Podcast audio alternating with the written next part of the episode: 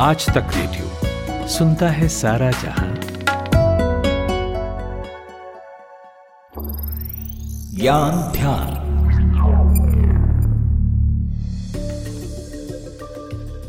आपने तमाम जासूसी उपन्यास और कहानियाँ पढ़ी होंगी, जासूसी फ़िल्में भी देखी होंगी, जासूस करमचंद और जेम्स बॉन्ड की फ़िल्में और सीरियल्स भी देखे होंगे। जासूसी किसी भी देश की सरकार पॉलिटिकल पार्टी कॉरपोरेट हाउस परिवारों और एक खास व्यक्ति तक की हो सकती है। ये सबसे पुराने प्रोफेशंस में से एक है। राजा महाराजाओं के दौर में बकायदा एक गुप्तचर विभाग होता था, जिस राज्य का खुफिया तंत्र जितना मज़बूत होता था, उससे आक्रमण या बगावत जैसी कई अहम सूचनाएँ उतनी ही आसानी से मिल जाती थी। पुराने साहित्य में जासूसी के लिए विश्व कन्याओं तक का ज़िक्र किया गया है। वक्त बीतता गया, जासूसी के तौर तरीके भी बदलते गए, हाईटेक होते गए बड़ी बड़ी स्पाई एजेंसियों की स्थापना की गई। अभी हाल फ़िलहाल में अमेरिका में जासूसी गुब्बारा उड़ाकर चीन ने हड़कंप मचाया हुआ है। ऐसा हड़कंप मचा है कि पहले से दोनों देशों के बीच तल्ख रिश्ते और चरम पर पहुँच गया है। तो आज के ज्ञान ध्यान में सबसे पहले हम आपको बताएँगे कि गुब्बारों का जासूसी का इस्तेमाल कब से किया जा रहा है और उन पाँच मारक हथियारों के बारे में भी आपको बताएँगे जिसे जासूसी के लिए इस्तेमाल किया जाता रहा है। नमस्कार, मैं हूँ खुशबू और आप सुन रहे हैं आज तक रेडियो पर ज्ञान ध्यान। पहले तो बात करते हैं स्पाई बलून की, जिसकी वजह से अमेरिका और चीन के बीच तनाव बढ़ गया है। तो स्पाई बलून जैसे कि नाम से ही पता चल रहा है कि एक ऐसा बलून जिससे जासूसी की जा सके। अब अगर स्ट्रक्चर देखेंगे तो ये बिल्कुल हॉट एयर बलून जैसा ही दिखाई पड़ता है।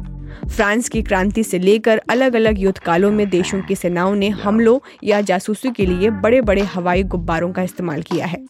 सेकेंड विश्व युद्ध में इन गुब्बारों का काफ़ी इस्तेमाल हुआ था। वॉशिंगटन पोस्ट की एक रिपोर्ट के मुताबिक जापान ने 3 नवंबर 1944 से अप्रैल 1945 तक लगभग दस हज़ार बम वाले गुब्बारे लॉन्च किए थे। उन्हें बलून बम भी कहा जाता था। उनमें से लगभग 300 अमेरिका में उतरे थे। ये बम जापान में स्कूली बच्चे बनाते थे। वे शहतूत के पेड़ों के रेशों से टिश्यू पेपर की परत चढ़ाकर बनाए जाते थे। गैस डिस्चार्ज, वाल्व और सैंड बैग की मदद से ये गुब्बारे करीब तीस हज़ार फीट की ऊंचाई पर उड़ सकते थे। गुब्बारे में छिपे वो बम अमेरिका पहुँचने में तो सफल हो जाते थे, लेकिन फिर उनको कंट्रोल नहीं किया जा सकता था। तो वो कब किस जगह पर गिरकर फूटेंगे, ये तय करना जापान के लिए मुश्किल था। उनका पता सरकार और सेना का तब चला जब आम लोगों ने ज़मीन पर छोटे छोटे छेद और पास पड़े आधे फूले हुए गुब्बारे देखे। तो किसी भी देश की जासूसी के लिए बैलून का इस्तेमाल क्यों किया जाता है? ये बहुत ज़ाहिर से सवाल है। तो इसके पीछे भी एक बहुत बड़ी वजह है। जासूसी के लिए एक सैटेलाइट बनाने की तुलना में बैलून काफ़ी सस्ता पड़ता है। कम पैसे में ही एक ऐसे जासूसी बैलून को तैयार कर लिया जाता है जो सैटेलाइट की तरह काम करता है। सैटेलाइट की तुलना में जासूसी गुब्बारों के उड़ने की ऊंचाई कम रहती है। इसीलिए ये लंबे समय तक और कम ऊंचाई से क्षेत्र के व्यापक क्षेत्रों को स्कैन करने में सक्षम है। ये तो हुई एक बात जहाँ पे हमने आपको स्पाई बलून के बारे में बताया और अब आपको बताते हैं कि कोल्ड वॉर के दौरान कई हैरान कर देने वाले उपकरण भी बनाए गए थे जासूसी करने के लिए। तो एक एक करके उस पर एक नज़र डाल लेते हैं। पहला है माचिस के डिब्बे में कैमरा पूर्वी जर्मनी की जासूसी एजेंसी और रूस की खुफिया एजेंसी ने के मिनी कैमरा बनाने की कई कोशिशें की। इसके जासूसों को कई फ़ायदे मिले। इन्हें किसी भी सामान या कपड़ों में छुपाया जा सकता था। इनसे छोटी फ़िल्में बनाई जाती थी। इस माचिस के डिब्बे का size 5 into three point five into one point five centimetre था। इसे स्टेसी ने बनाया था। फिर दूसरा है ऊहू पैन स्टिकर किसी भी तरह के शक से बचने के लिए जासूसी उपकरण ऐसी चीज़ों में छुपाए जाते थे जो रोज़ाना इस्तेमाल की हों। ताकि किसी का उन पर ध्यान न जाए। जासूसों के लिए स्टैसी ने उहू पैन स्टिकर में छुपाने के लिए कैमरा बनाया था। ये पैन स्टिकर चिपकाने के लिए इस्तेमाल होता था और जर्मनी में काफ़ी लोकप्रिय था। फिर तीसरा जो उपकरण है, वो है कैमरे वाली ब्रा। स्टैसी कैमरा छुपाने के लिए ब्रा का इस्तेमाल भी किया जाता था। इसका जासूस इस्तेमाल किसी भी नज़दीक से फोटोग्राफ लेने में इस्तेमाल करते थे। इसे पूर्वी जर्मनी की खुफिया एजेंसी ने बनाया था। फिर चौथा है फ़ोटो स्नाइपर। जासूसों को कई बार दूर से और मुश्किल जगहों से फ़ोटो लेने की ज़रूरत होती थी। ऐसे में मॉस्को स्थित के कंपनी ने रूस के एजेंट्स के लिए राइफल जैसा दिखने वाला ये उपकरण बनाया था। ये एक 300 सौ mm सुपर टेलीफोटो लेंस वाला एसएलआर कैमरा है। इसे एजेंट्स बहुत दूरी पर खड़े या चलते हुए लोगों की तस्वीर ले सकते थे। फिर है पांचवा, सामान छुपाने के लिए करेंसी। जासूसों को मिनी कैमरा से लिए गए फ़ोटो बिना किसी की नज़र में आए एजेंसी को भेजने होते थे। इसकी ज़रूरत को देखते हुए माइक्रो फ़िल्म को ले जाने के लिए नए तरीके खोजे गए। इसमें एक था, सत्तर के दशक का पाँच नंबर लिखा हुआ जर्मनी का सिक्का।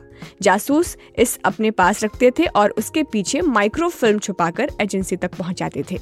फिर है गंध को सुरक्षित रखना। जासूसी की दुनिया में सिर्फ़ तस्वीरें ही नहीं, बल्कि व्यक्ति की गंध भी मायने रखती थी और उसे सुरक्षित रखा जाता था। स्टैसी पूछताछ के लिए लाए गए संदिग्धों के शरीर पर एक कपड़ा रगड़कर उनकी गंध उस कपड़े से सुरक्षित रख लेता था। इस कपड़े को एक जार में रख लिया जाता था। ऐसा इसलिए होता था ताकि ज़रूरत पड़ने पर खोजी कुत्ते के ज़रिए इन लोगों का पता लगाया जा सके। फिर है रहस्यमय डिओड्रेंट।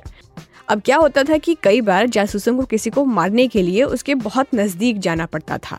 वो चूक ना जाए, इसके लिए अलग अलग तरीकों का इस्तेमाल होता था। इसमें सबसे खतरनाक थी स्कॉर्पियन गन मशीन, जो एक ब्रीफ केस में आ जाती थी।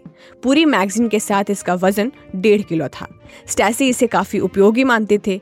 जर्मन म्यूज़ियम ऑफ़ एस्पिनियाज के मुताबिक, गोली मारने के लिए इस हथियार को निकालने की ज़रूरत नहीं थी और इसे तुरंत इस्तेमाल के लिए रखा जाता था। अब आपको जासूसी के नए तरीके के बारे में भी बताते हैं। ओपन सोर्स इंटेलिजेंस, ये जासूसी करने का सबसे नया तरीका है।